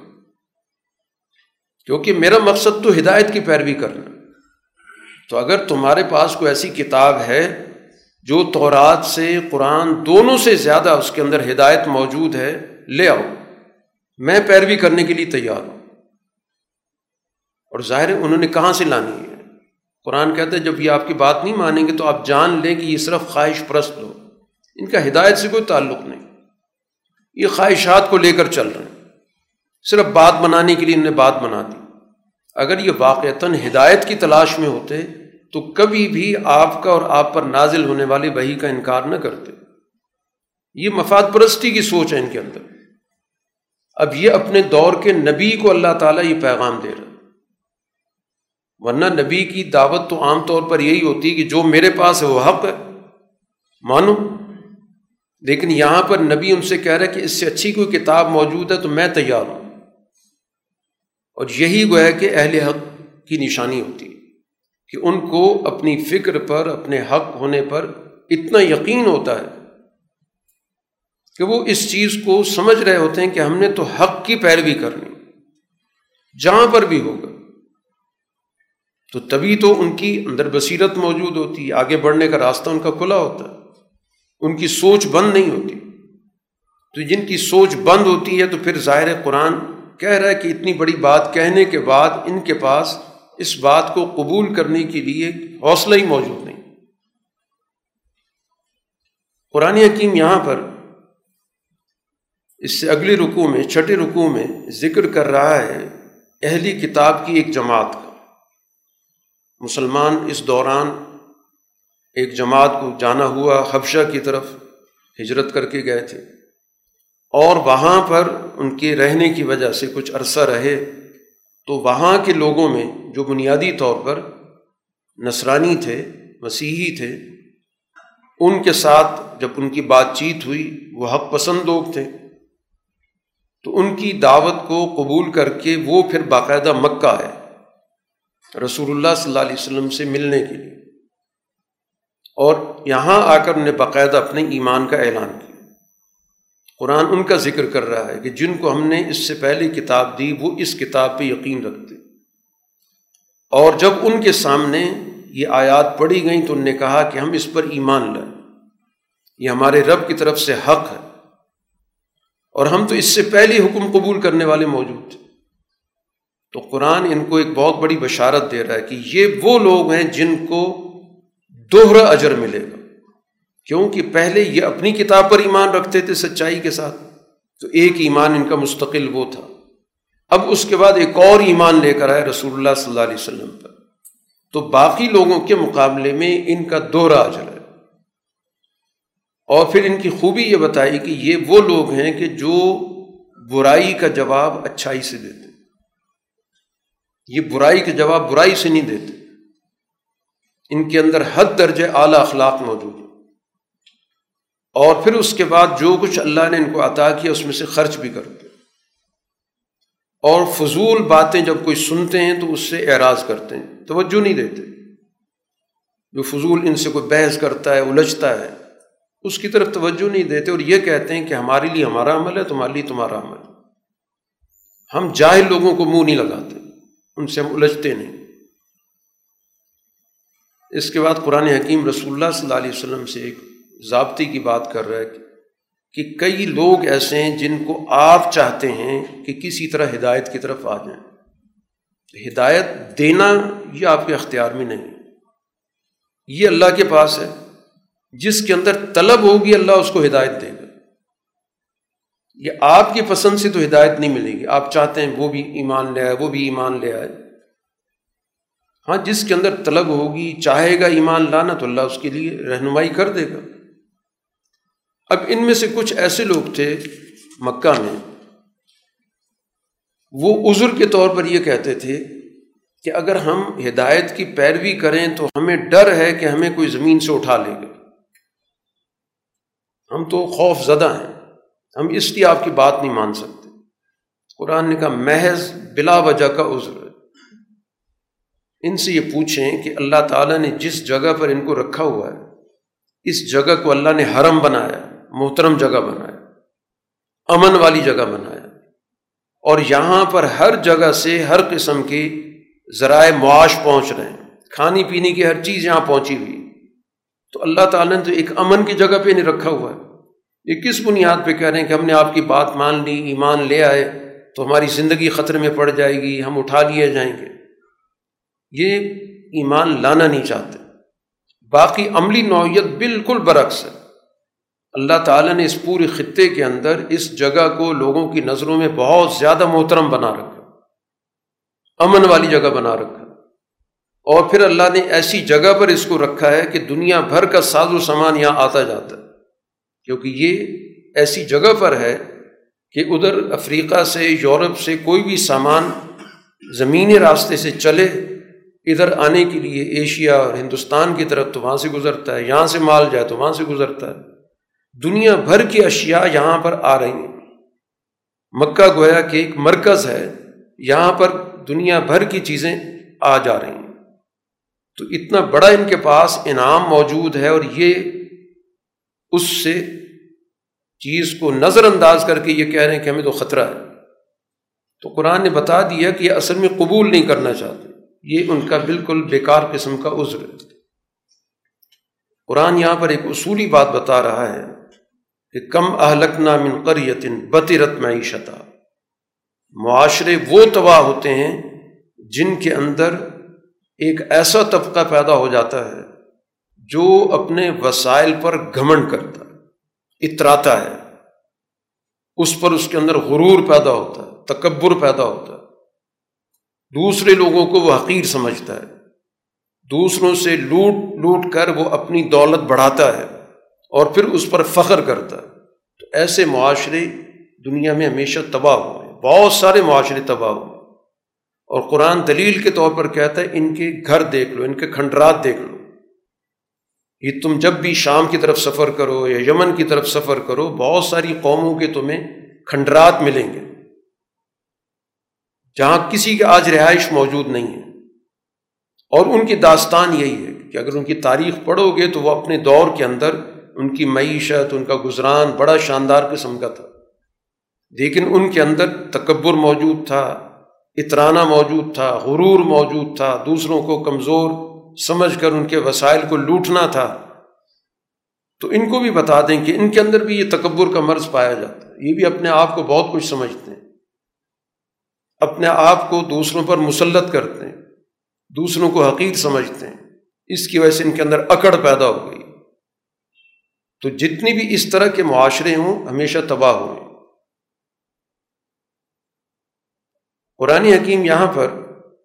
آخرت کے کچھ مناظر ذکر کر رہا ہے اس اگلے ساتویں رکوع کے اندر، کہ قیامت کے روز دو طرح کی جماعتیں ہوں گی، ایک وہ ہیں جن کے ساتھ ہم نے دنیا کے اندر ایک عمدہ وعدہ کیا تھا تو وہ اپنے اس وعدے کو پا لیں گے، تو کیا یہ جماعت اس جماعت کے برابر ہو سکتی ہے کہ جس کو دنیا کے اندر تو وسائل ملے لیکن آج وہ مجرم کے طور پہ کھڑے ہوئے؟ دونوں جماعتیں برابر نہیں ہو سکتی، اور اس موقع پر اللہ تعالیٰ کی طرف سے ان کو آواز دی جائے گی کہ دنیا کے اندر تم لوگوں نے جو اپنا ایک متوازی نظام بنا رکھا تھا، میرے نام سے کئی تم نے شریک بنا رکھے تھے، کوئی سیاست میں تمہارا خدا تھا، کوئی معیشت میں خدا تھا، تمہاری کوئی روزمرہ زندگی کے مسائل میں خدا تھا، تو آج وہ شریک ہیں کہاں پر؟ اس موقع پر یہ لوگ کہیں گے کہ اصل میں تو انہوں نے ہمیں گمراہ کیا تھا اور ہم نے ان کو گمراہ اس لیے کیا تھا کہ ہم خود گمراہ ہو گئے تھے، باقی ہم برات کا اعلان کرتے ہیں کہ ہماری عبادت نہیں کرتے تھے، عبادت سے ان کا کوئی تعلق نہیں، ہم نے کبھی ان کو اپنی عبادت کی دعوت نہیں دی، ہاں گمراہ ضرور کیا اور وہ بھی اس لیے کیا کہ ہم خود گمراہ تھے۔ پھر کہا جائے گا کہ بلاؤ ان شریکوں کو جن کے ساتھ تم نے دنیا کا نظام شریک کیا ہوا تھا، میرے اختیارات تم نے ان کو دے رکھے تھے، وہ آوازیں دیں گے لیکن آواز کا کوئی جواب نہیں آئے گا اور عذاب سامنے دیکھ لیں گے۔ پھر ان سے یہ پوچھا جائے گا کہ تم نے رسولوں کو کیا جواب دیا تھا، رسول بھی تو دنیا کے اندر آئے تھے، تمہیں دعوت دیتے رہے۔ اب اس موقع پر سارے حالات ان کے سامنے ختم ہو چکے ہوں گے، اس قابل بھی نہیں ہوں گے وہ ایک دوسرے سے پوچھیں کہ کیا جواب دیا تھا۔ اب اس کے بعد قرآن دونوں گروہوں کا فیصلہ سنا رہا ہے کہ جو واقعتاً جنہوں نے دنیا کے اندر سچائی کے راستے کو اختیار کیا تھا، ایمان کا راستہ اختیار کیا تھا، اس کے مطابق عملی زندگی گزاری تھی، وہ تو کامیاب ہو گئے اور دوسری جماعت ظاہر ناکام ہو گئی۔ قرآن اس دنیا کے حوالے سے ایک سوال کرتا ہے کہ جو دنیا کے اندر تم نے بہت سارے شریک بنا رکھے ہیں، کسی کو تم سمجھتے ہو اقتدار کا یہ خدا ہے، کسی کو تم دولت کا کی دیوی سمجھتے ہو، کسی کے ساتھ اپنے اور دیگر ضروریاتی زندگی تم نے جوڑ رکھی۔ اب اس دنیا کے نظام میں اختیارات کس کے چل رہے ہیں؟ اگر اللہ تعالیٰ رات کو ہمیشہ رکھ لے، یہ رات کبھی ختم ہی نہ ہو، تو کون سی طاقت ہے جو دنیا کے اندر روشنی لے کے آئے گی؟ اور اسی طرح برعکس ہو جائے کہ اللہ تعالیٰ کی طرف سے فیصلہ کر دیا جائے کہ دن ہمیشہ رہے گا، تو پھر کون سی طاقت ہے جو رات لے کر آئے جس میں تاکہ تم آرام کر سکو؟ اب تم صرف اسی چیز پہ غور کرو، تم غور نہیں کر رہے اس چیز پہ کہ یہ دن رات کے نظام کے اندر کوئی اس کے ساتھ شریک ہے۔ یہیں سے کسی کو آزما کے دیکھ لو کہ جو اپنے آپ کو طاقتور سمجھتے ہیں، لوگوں کی قسمتوں کے فیصلے کرتے ہیں، اپنے آپ کو برتر بناتے ہیں، منواتے ہیں، کہ اس قدرت کے نظام کے اندر کوئی کردار ادا کر کے دیکھا۔ تو اسی سے پتہ چل رہا ہے کہ یہ سارا کا سارا خود ساختہ مذہبی نظام دنیا کے اندر مسلط کیا جاتا ہے اور اس کے ذریعے لوگوں کو اپنا تابع بنا کر ان کے ذہنوں کو معاف کر دیا جاتا ہے۔ یہ تو اللہ تعالیٰ کی رحمت ہے کہ اس نے انسانوں کے لیے اوقات تقسیم کر دی، رات بھی رکھی، دن بھی رکھا۔ دن اس لیے رکھا کہ انسان اپنی ضروریات زندگی کے لیے بھاگ دوڑ کرے، ذرائع تلاش کرے، رات اس لیے رکھی کہ انسان اس کے اندر آرام کرے۔ یہ اللہ کی رحمت ہے کہ اس نے ان اوقات کی تقسیم تمہارے ہاتھ میں نہیں دی، ورنہ تمہارے درمیان کبھی بھی اتفاق نہ ہوتا۔ کوئی کہتا فلاں وقت میرے لیے آرام کے لیے زیادہ موزوں ہے، کوئی کہتا فلاں وقت میرے کام کے لیے بہت اچھا ہے، تو دنیا کے اندر افراتفری ہوتی۔ یہ تو اللہ تعالیٰ نے تم پر اتنی بڑی رحمت کر دی کہ اس نے ایک نظام بنا دیا کہ یہ کام کے اوقات ہیں، یہ آرام کے اوقات ہیں۔ اب اس کی حقیقت سمجھو، یہ فرعونی نظام کے دو کردار پہلے آ گئے، ایک خود فرعون جو اوورآل پوری سسٹم کا نظام چلا رہا ہے اور اس کو فکر بھی دے رہا ہے، نظریہ بھی دے رہا ہے، دوسرا کردار قرآن نے ذکر کیا تھا حامان کا جو اس کی ساری مشینری کو چلا رہا ہے، اب یہ تیسرا کردار ہے قارون کا جو سرمایہ پرست کردار ہے، اور یہ بنیادی طور پر اس کا تعلق قبطی نسل سے بھی نہیں تھا، فرعون کی نسل سے تعلق نہیں تھا، اس کا تعلق تھا موسیٰ علیہ السلام کی قوم سے، بنی اسرائیلی تھا، لیکن مفاد پرست اتنا بڑا تھا کہ اپنی قوم کی غلامی کا سودا کر کے اس سوسائٹی کے اندر یہ سب سے بڑا سرمایہ دار بنا، اس کو اس سے کوئی سروکار نہیں تھا کہ میری قوم غلام بنی ہوئی ہے، ذلت سے دوچار ہے، قتل ہو رہی ہے، یہ اس نظام کا گویا حصہ بن کے اس نے مفادات اٹھائے اور مفادات دیے۔ چنانچہ قرآن اس کا ذکر کر رہا ہے اس آٹھویں رکوع کے اندر کہ قارون جو ہے بنیادی طور پر موسیٰ علیہ السلام کی قوم سے تعلق رکھتا تھا، اور پھر اس نے اسی قوم کے خلاف بغاوت کی، یہ اپنی قوم کا گویا کہ نمک حرام شخص تھا، اور ہم نے اس کو اتنے خزانے دیے کہ ان خزانوں کی جو صرف چابیاں ہیں ان کو اٹھانے کے لیے طاقتور مردوں کی جماعت بھی تھک جاتی تھی، اتنا گویا کہ اس کا وسیع و عریض نظام تھا کہ صرف ان خزانوں کی چابیاں سنبھالنے کے لیے طاقتور لوگوں کی جماعت تھی، اور وہ بھی ان کو اٹھاتے ہوئے تھک جاتی تھی۔ اب اس کو اس کی قوم نے کہا، جو قرآن یہاں پر مکالمہ ذکر کرتا ہے کہ ایک تو تم اپنے وسائل پر اتراؤ مت، جو اپنے آپ کو تم بہت کچھ سمجھ رہے ہو اور دوسروں کو حقیر جان رہے ہیں، کیونکہ اللہ تعالیٰ کو ایسے لوگ ناپسند۔ دوسری بات یہ کہ جو کچھ اللہ نے تمہیں دیا ہے اس کے ذریعے تمہیں مستقبل کے حوالے سے اس کو خرچ کرنا چاہیے، اور مستقبل کے جو نتائج ہیں، فوائد ہیں، وہ حاصل کرنے چاہیے، اور مستقبل اس دنیا کا بھی اور مستقبل اس دنیا کے بعد کا بھی۔ قرآن جب دار الآخرہ کہتا ہے تو آخرت کا گھر یعنی اس موجود کے بعد جو کچھ بھی ہے وہ آخرت ہے، اور وہ آخرت اس دنیا تک نہیں رہتی بلکہ اس کے بعد بھی رہتی ہے، وہ زیادہ پائیدار ہے۔ تو تمہیں وسائل وہاں کی کامیابی کے لیے خرچ کرنے چاہیے، فوری فائدوں کی بجائے تمہیں ان فائدوں پر خرچ کرنا چاہیے جو پائیدار ہوں، اور اس دنیا کے اندر جو تمہارا حصہ بنتا ہے اس کو فراموش مت کرو، ان وسائل کو اس دنیا میں خرچ کرو، تمہارے ذمے ہے، کیونکہ تمہارے پاس وسائل بہت زیادہ ہیں، اس لیے ان کو اس دنیا کے اندر خرچ کرو، اور لوگوں کے ساتھ تم اچھا سلوک کرو جیسے اللہ نے تمہیں انعامات دیے ہیں، اور زمین میں فساد مت مچاؤ، تمہارا طرز عمل سوسائٹی کے اندر فساد کا باعث ہے، اللہ تعالیٰ کو فسادی لوگ پسند نہیں ہیں۔ یہ بڑی جامع گفتگو اس کی قوم نے اس کو سمجھائی کہ تمہارا جو طرز عمل ہے فسادیوں کا ہے، تمہارا طرز عمل گویا کہ اترانے والوں کا ہے، اس طرز عمل کو ترک کرو،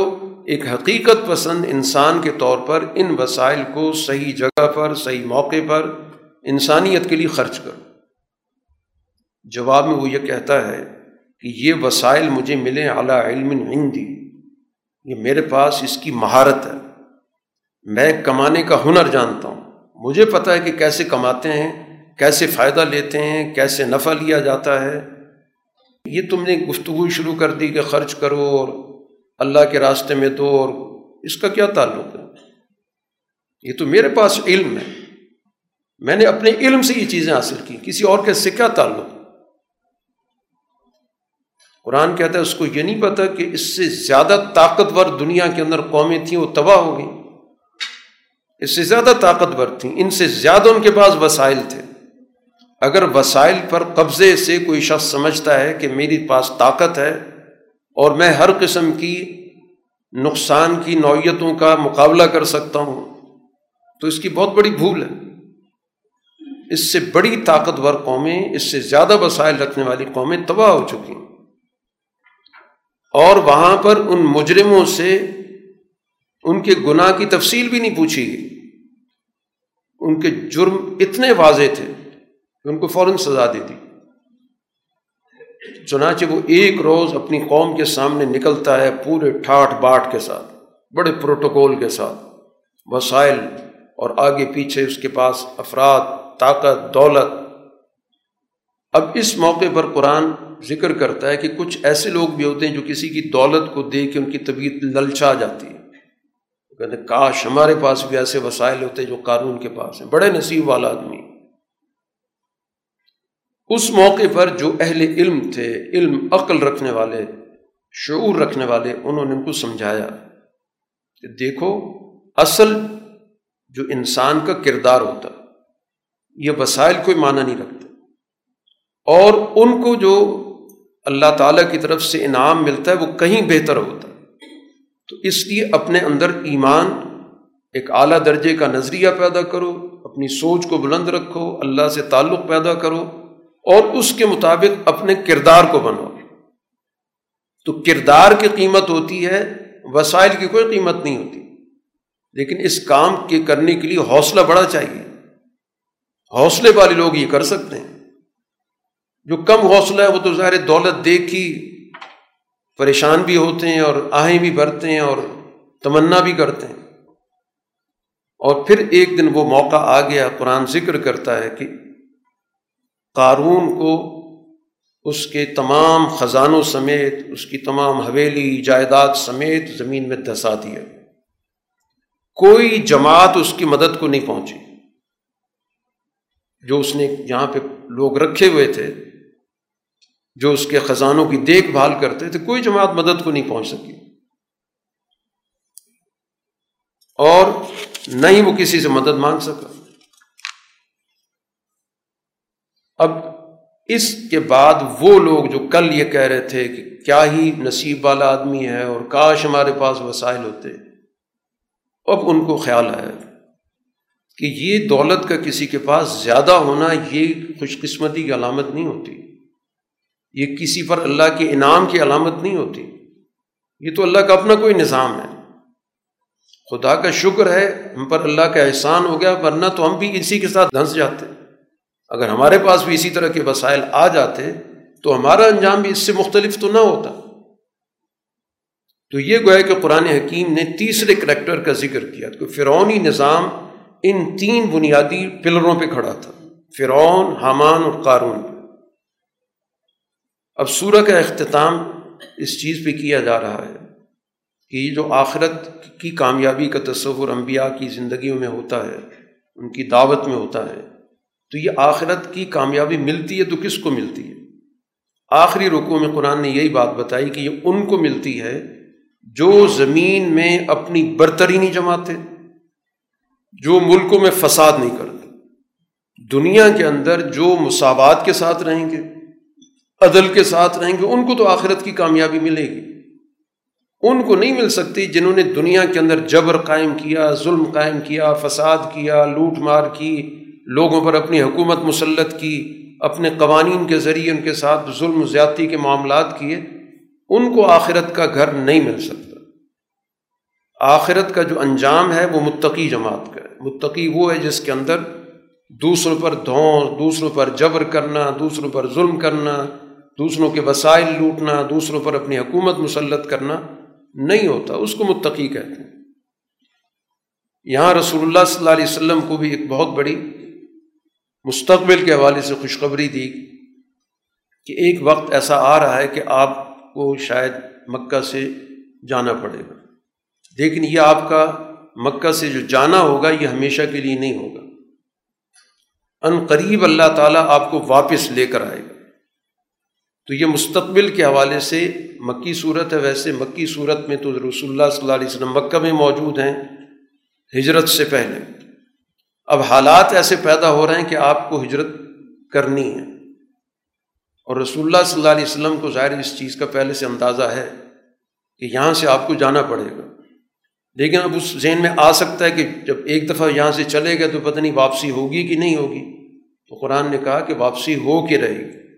گویا آپ کو اللہ تعالیٰ یہاں پر بڑے فاتحانہ انداز سے کامیابی کے ساتھ واپس لے کر آئے گا۔ اب یہاں پر کرنے کا کام کیا ہے؟ قرآن نے وہ ہدایات دی ہیں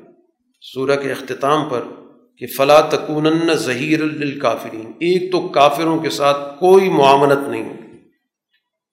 عدم تعاون ہوگا ان کے ساتھ۔ آئندہ کے لیے لائے عمل ہے کہ کوئی بھی ایمان والا کافروں کا معاون نہ بنے. دوسری بات یہ ہے کہ یہ اللہ کی آیات سے روکنے کی پوری کوشش کر رہے ہیں، ان کی کوشش کو کامیاب نہیں ہونے دینا، یہ اپنی کوشش میں کامیاب نہ ہو، اور اپنے رب کی طرف آپ کی دعوت چلتی رہنی چاہیے. اور کسی بھی موقع پر ان شرک کرنے والی جماعت کا حصہ نہیں بننا، اور اللہ کے ساتھ کسی اور حاکم کو، کسی اور خدا کو، کسی اور طاقت کو نہیں پکارنا. بس یہی مشن ہے، اس مشن پہ آپ جم جائیں، اسی پر قائم رہیں، کامیابی کا راستہ یہیں سے نکلنا.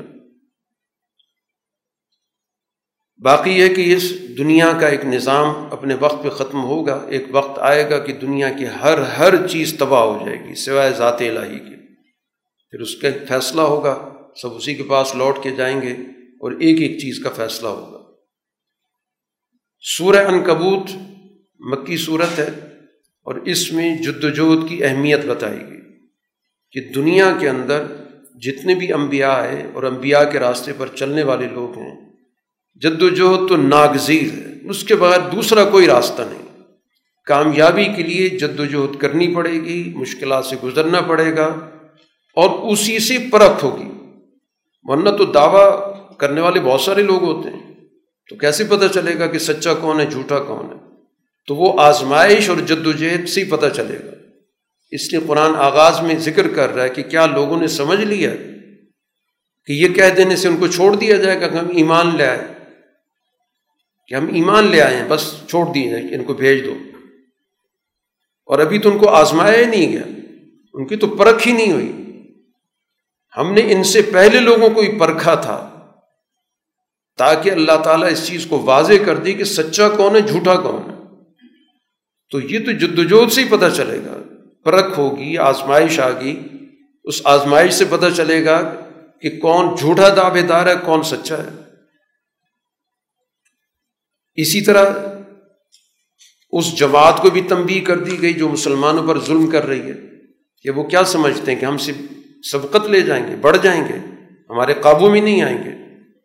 تو دونوں کو بتا دیا گیا، ایمان والی جماعت کو کہہ دیا کہ جدوجہد کرنی پڑے گی، آزمائی سے گزرنا پڑے گا،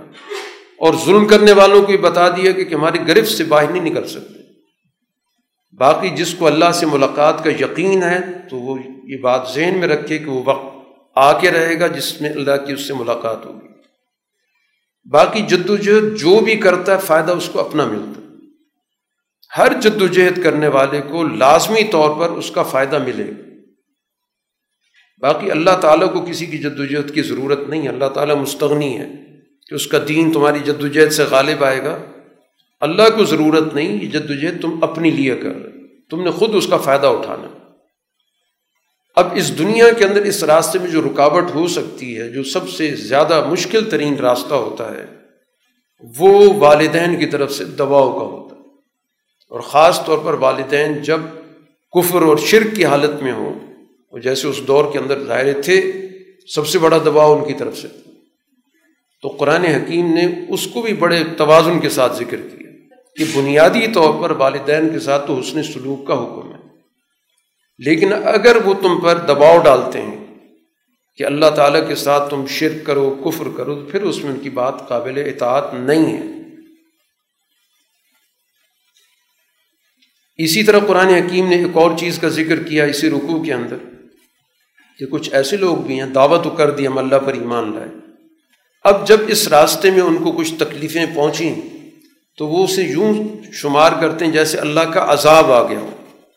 لوگوں کی آزمائش کو وہ اللہ کے عذاب کی طرح سمجھتے ہیں، اس لیے بھاگتے ہیں کہ اللہ عذاب، عذاب سے تو بچنا چاہیے، پناہ مانگتے ہیں. حالانکہ وہ آزمائش ہوتی ہے، ان کی پرکھ ہوتی ہے. اور یہ وہ لوگ ہیں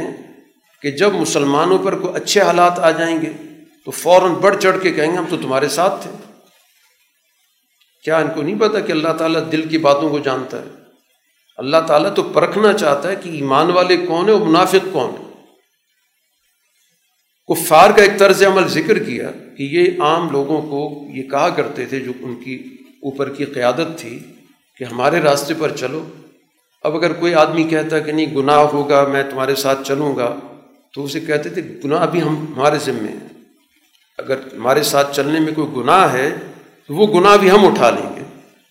قرآن نے کہا کوئی کسی کا گناہ نہیں اٹھائے گا، باقی وہ بوجھ اٹھائیں گے گمراہ کرنے کا، اپنا بوجھ اٹھائیں گے کہ گمراہ ہوئے، دوسروں کا بوجھ اٹھائیں گے گمراہ کرنے کا، وہ بوجھ تو اٹھائیں گے، لیکن یہ نہیں کہ میں غلطی کر رہا ہوں دوسرا آدمی کہے یہ غلطی میرے ذمہ ہے تم میرے ساتھ چلو، ایسا نہیں ہوگا۔ تو واضح کر دیا گیا کہ یہ بہت بڑا دھوکہ دیتے ہیں، کیونکہ اس وقت سب نے انکار کر دینا، ہر ایک نے کہنا کہ ہم نے تو کچھ نہیں کہا تھا، ہم تو اس کی ذمہ داری نہیں۔ قرآن کئی جگہوں پر مکالمہ ذکر کر چکا ہے کہ ہم قطن کے ذمہ دار نہیں ہیں، یہ اپنے خود ذمہ دار ہیں۔ تو اس لیے قرآن بتا رہا ہے کہ ان کا بہت بڑا جھوٹ ہے جو تمہارے ساتھ بول رہے ہیں کہ ہمارے ساتھ چلو، اس راستے پر چلنے میں جو بھی غلطیاں ہوں گی، گناہ ہوگا، نقصان ہوگا، وہ ہم اٹھا لیں گے، تمہارا حصہ بھی ہمارے ذمہ ہے۔ قرآن حکیم یہاں پر گزشتہ واقعات انبیاء کے ذکر کر رہا ہے، نوح علیہ الصلاۃ والسلام کا، پھر اسی طرح ابراہیم علیہ الصلاۃ والسلام کا۔ ان واقعات کے ذکر کرنے سے مقصود ایمان والی جماعت کو ہی حوصلہ دینا ہے کہ دیکھیں کتنے طویل عرصہ نوح علیہ السلام کی جدوجہد، ابراہیم علیہ الصلاۃ والسلام کتنی مشکل سے گزرے۔ اب یہاں پر قرآن حکیم نے نوح علیہ الصلاۃ والسلام کے واقعے کے اندر ذکر کیا، جیسا کہ ان کی اس جماعت کو نجات دی گئی تھی جس کو قرآن نے کہا اصحاب السفینہ، کشتی والوں کو، جہاز والوں کو ہم نے نجات دی ہے۔ اور اسی طرح مسلمان جب یہاں سے حبشہ ہجرت کر کے گئے تو ظاہر ہے وہ بھی کشتیوں میں گئے۔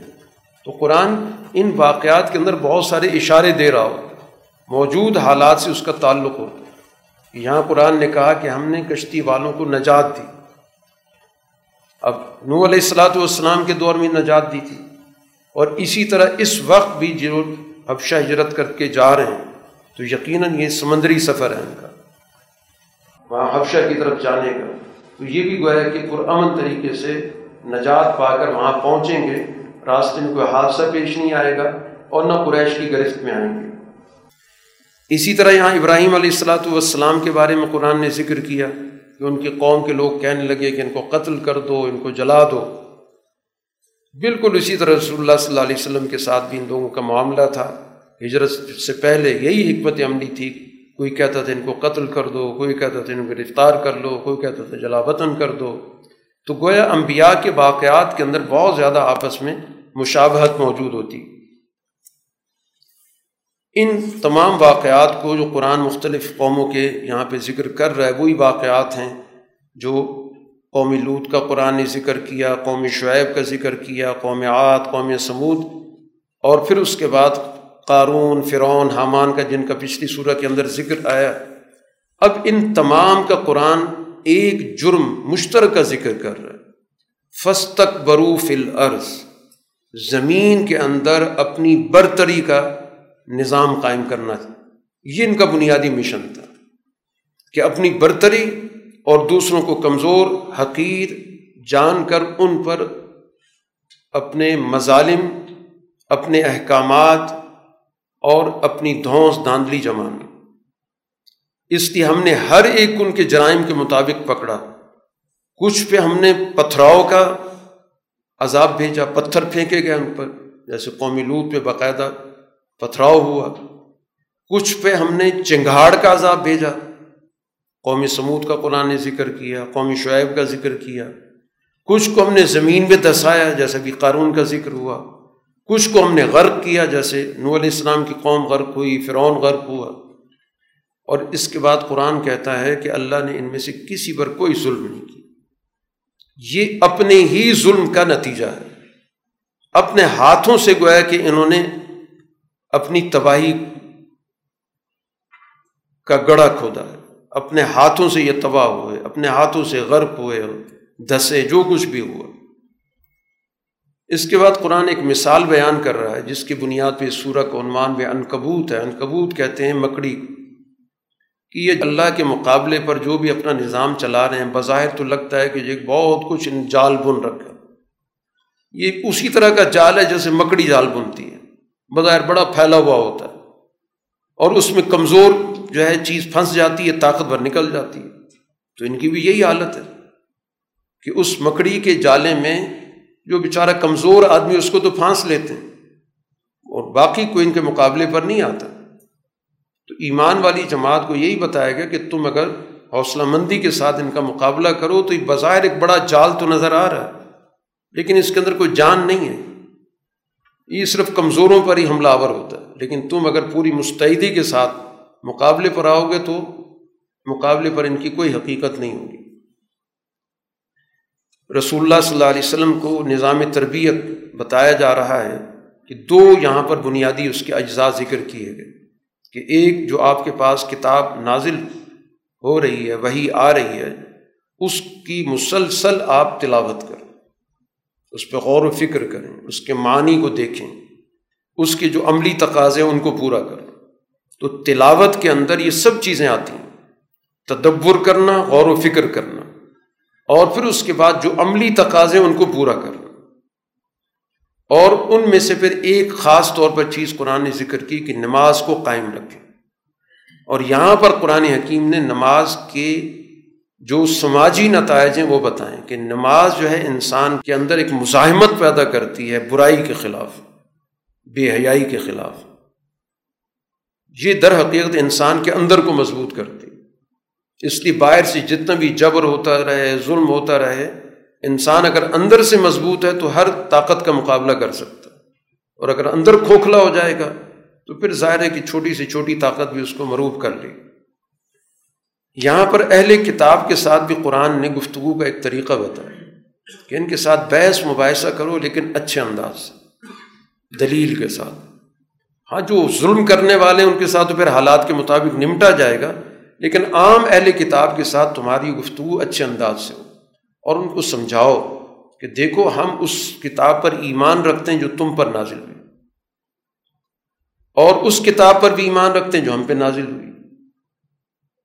اور ہمارا اور تمہارا خدا ایک ہے اور ہم اسی خدا کو ماننے والے ہیں. تو ہماری دعوت بھی تمہیں یہی ہے کہ جو کتاب ہم پہ نازل ہو رہی ہے تم بھی اس پر ایمان لاؤ، جیسے اپنی کتاب پہ ایمان رکھتے ہو، کیونکہ ہم تمہاری کتاب پر بھی ایمان رکھتے ہیں. تمہارا اور ہمارا خدا بھی ایک ہے، تو کس بنیاد پہ تم نے ایک علیحدہ راستہ اختیار کر رکھا؟ اس لیے جو ان میں حقیقت پسند ہیں وہ ایمان لے آئے، جو واقعتاً اپنی کتاب کو مانتے تھے، ایمان رکھتے تھے اور مفادات اس راستے میں رکاوٹ نہیں بنے، وہ ایمان لے کے بھی آئے. ہاں، کچھ ایسے تھے جنہوں نے انکار کر دیا، جانتے بوجھتے سمجھتے تھے کہ یہ وہی کتاب ہے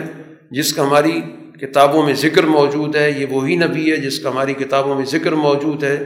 لیکن مفادات راستے میں رکاوٹ بن گئے. قرآن حکیم بتاتا ہے کہ یہ کتاب وہ ہے جو رسول اللہ صلی اللہ علیہ وسلم نے اس سے پہلے کوئی اور کتاب نہیں پڑھی. یہ بتانے کا مقصد یہ ہے کہ ایسی چیز نہیں کوئی پہلے کوئی آپ پڑھ چکے تھے، آپ نے کوئی تورات پڑھی یا انجیل پڑھی یا کوئی اور کتاب پڑھی اور پھر اس سے پڑھ کے آپ بتانا شروع کر، اس سے پہلے کوئی کتاب آپ نے نہیں پڑھی اور نہ ہی آپ اپنے ہاتھ سے کوئی لکھنا جانتے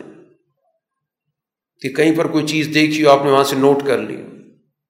اگر یہ دونوں باتیں ہوتی تو پھر تو ظاہر باطل لوگوں کے شک کی کوئی وجہ بنتی تھی.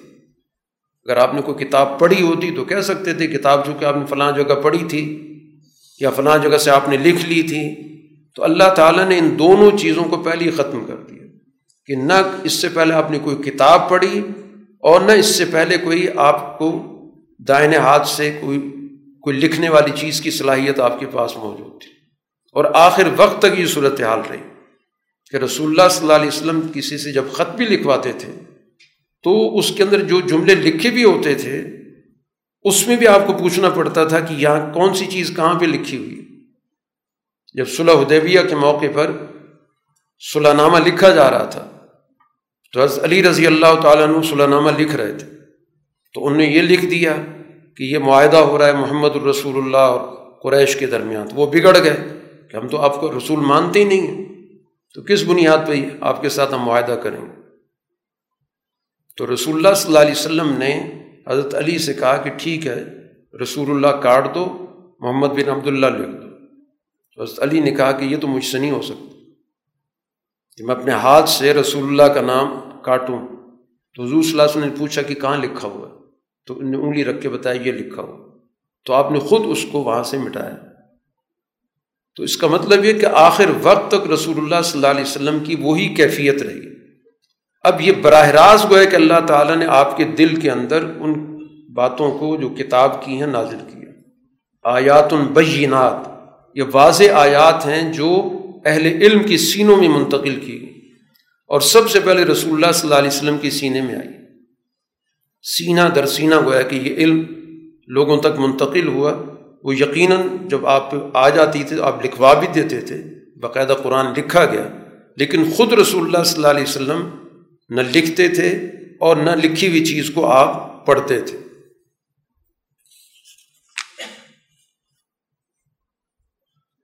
قرآن حکیم آگے چل کر ان کے طرز عمل کا ذکر کرتا ہے اس سورہ کے چھٹے رکوع کے اندر کہ یستعجلونک بالعذاب، یہ عذاب کے بارے میں جلدی مچاتے ہیں۔ جب بھی رسول اللہ صلی اللہ علیہ وسلم ان کو تنبیہ کرتے تھے تو کہتے ہیں بس لے آئیں، سزا دکھائیں، کون سے عذاب کی بات ہے؟ تو قرآن نے اس کا ایک جواب دیا کہ ایک تو اللہ تعالیٰ کا یہ سارا کا سارا نظام قاعدے اور قانون پر چل رہا ہے، ہر چیز کا ایک وقت مقرر کیا گیا۔ یہ اس طرح کا نظام نہیں جیسے دنیا کے اندر کوئی کسی کو مشتعل کرے اور وہ اشتعال میں آ کے فیصلہ سنا دے۔ اگر اللہ تعالیٰ کی طرف سے وقت مقرر نہ ہوتا تو عذاب آ چکا ہوتا، کیونکہ جو تمہارا طریقہ کار ہے، جو تمہارا طرز عمل ہے، جو تمہاری ڈٹائی ہے، وہ تو عذاب کا استحقاق پیدا کر چکی ہے۔ لیکن اللہ تعالیٰ کا ایک قانون ہے، اس دنیا کے اندر اللہ تعالیٰ نے ضابطے رکھے ہیں۔ اسی کو قرآن یہاں کہتے ہیں اجل مسمہ، ایک طے شدہ وقت۔ تو طے شدہ وقت رکاوٹ ہے، اور یہ اس حالت میں جلدی مچا رہے ہیں کہ حالانکہ ان کے اعمال نے ان کو چاروں طرف سے گھیر لیا۔ جہنم اس وقت ان کو گھیرے ہوئی ہے، کیونکہ انسان جو عمل کر رہا ہے یہی عمل جنت ہے اور یہی عمل جہنم ہے۔ اس وقت ہمیں اس کا احساس نہیں ہو رہا کہ ہم اچھا عمل کر رہے ہیں، اب یہ جنت کا عمل ہے، قیامت کے روز یہی عمل جنت کی صورت اختیار کرے گا، اور اسی طرح جو اس کے ظلم کے اعمال ہیں یہ جہنم ہے۔ تو جہنم نے تو اس کو گھیرا ہوا ہے، اس وقت اس کی وہ حدت نہیں ہے، اس وقت اس کی وہ جو عذاب کی نوعیت ہمیں محسوس نہیں ہو رہی، لیکن یہ سارے اعمال قیامت کے روز جہنم کی مختلف جو سزائیں ہیں اس صورت میں اختیار کر لیں گی۔ اہل ایمان سے ایک بات کی جا رہی ہے، مکہ مکرمہ کی چونکہ آیات ہیں، جو مشکل صورتحال ہے، اس میں اہل ایمان سے کہا گیا ہے کہ اللہ کی زمین بہت وسیع ہے، لہٰذا اگر اللہ کی بندگی میں یہاں رکاوٹ بن رہی ہے تو اس کا مطلب یہ ہے کہ پھر یہاں سے تم نکل چلو۔ اسی وجہ سے مسلمانوں کی ایک جماعت حبشہ کی طرف ہجرت کر گئی، اور اسی دوران ایک غلط فہمی کی وجہ سے وہ واپس بھی آئی، کچھ عرصہ گزرا، وہاں کو ایک خبر پہنچ گئی کہ مکے والے مسلمان ہو گئے، تو وہ لوگ واپس آ گئے۔ جب یہاں کے پتہ چلا کہ وہ تو افواہ تھی، پھر دوبارہ سفر کیا، دو دفعہ حبشہ کی ہجرت انہوں نے کی۔ اسی طرح مدینہ کی طرف ہجرت ہوئی ہے۔ تو قرآن یہی بتانا چاہتا ہے کہ کسی جگہ کے اگر حالات ناسازگار ہو چکے ہیں تو جہاں سازگار صورتحال ہے پھر اس کو اختیار کرنا چاہیے، اگر وہ چیز موجود ہے اس کو عذر نہیں بنانا چاہیے کہ ہم کچھ کر نہیں سکتے تھے۔ اپنے حالات کے مطابق اپنی حکمت عملی بنانے کی طرف تمہیں توجہ دینی چاہیے۔ باقی یہ خوف کہ ہم اگر کہیں جائیں گے تو موت آ سکتی ہے، تو قرآن نے کہا موت تو ہر جگہ پہ آنی ہے، وہ تو ہر نفس پہ موت نے آنی ہے، یہ تو نہیں کہ یہاں رہو گی تو موت نہیں آئے گی۔ اسی طرح قرآن حکیم یہاں پر کچھ سوالات بھی سامنے رکھ رہا ہے ان کو سمجھانے کے لیے کہ کائنات پہ ذرا غور و فکر کرو، اور ان سے اگر آپ سوال کریں کہ یہ ساری کائنات کس نے بنائی ہے، تو سب کا ایک ہی جواب ہے کہ اللہ نے بنائی ہے۔ کبھی کوئی دعویٰ نہیں کرے گا کہ فلاں نے آسمان بنا دیا، فلاں نے زمین بنا دی، فلاں نے سورج بنایا۔ تو جب کائنات میں تم اللہ کو مانتے ہو تو اپنے سماجی نظام میں، معاشرتی نظام میں تم نے دیگر خدا کیوں بنا رکھے؟ یا تو وہاں پر بھی تمہیں تصور ہونا چاہیے کہ اور بھی کئی معبود ہیں، کئی مرکز ہیں، تو اس لیے ہم نے سوسائٹی کے اندر بھی بہت سارے مرکز بنا لیے۔ تو کائنات میں تم اللہ کو مانتے ہو اور اپنے سماجی نظام کے اندر، معاشرتی نظام کے اندر، معیشت کے نظام کے اندر، سیاست کے نظام کے اندر تم نے بہت سارے خدا بنا رکھے، تو کہاں بھٹک رہے ہو؟ یہ کیا سوچ ہے تمہاری؟ اسی طرح اگر ان سے پوچھیں کہ بارش کون نازل کرتا ہے، پھر زمین کے اندر یہ جو پیداوار کی صلاحیت ہوتی ہے، زمین زندہ ہو جاتی ہے، تو کہیں گے اللہ کرتا ہے۔ تو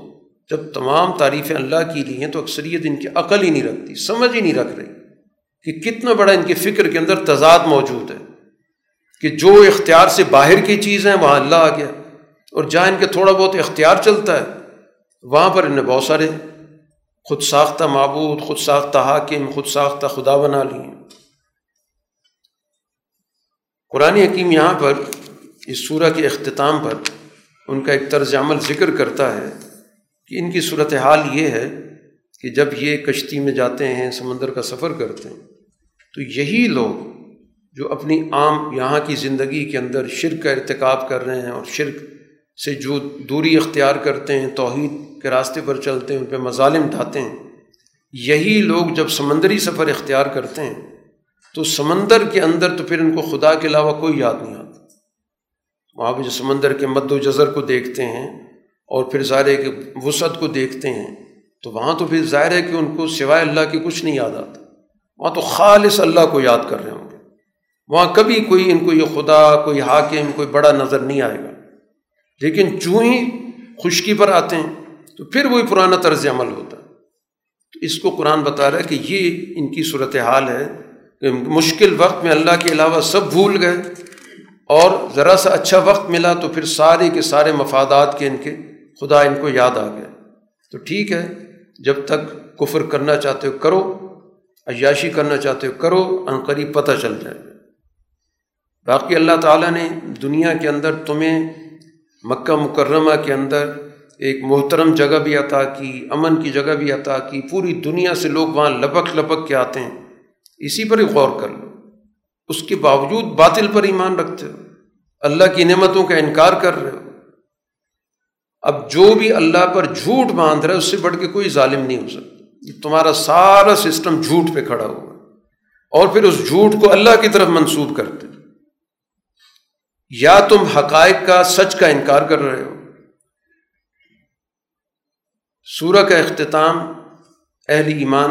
کو اسی بنیادی پیغام پر، کیونکہ آغاز بھی یہیں سے کیا گیا تھا سورہ کا کہ کیا انسانوں نے یہ گمان کر لیا ہے کہ صرف ایمان کا دعویٰ کرنے سے اللہ تعالیٰ ان کو اسی حالت پہ چھوڑ دے گا بغیر آزمائے۔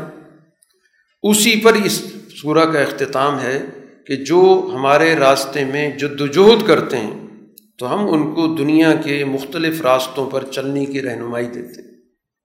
ان کو بتاتے ہیں کہ اس دنیا کے اندر انہوں نے کس طرح ترقی کرنی ہے۔ اللہ نے کہا ہم سارے راستوں کی رہنمائی دیتے ہیں، پھر دنیا کے اندر ان کے لیے ترقی کے راستے بھی کھول دیتے ہیں۔ چنانچہ اسی ایمان والی جماعت نے جو اللہ کے راستے میں جد و جہد کی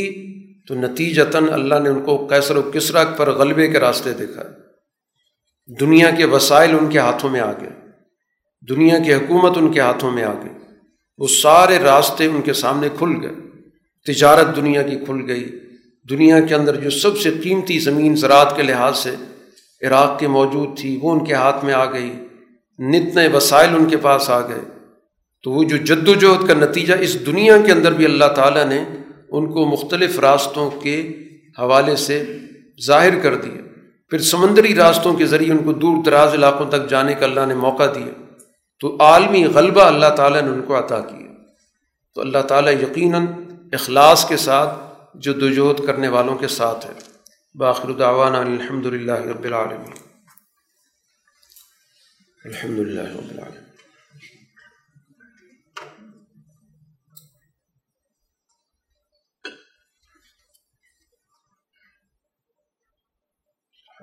آمین۔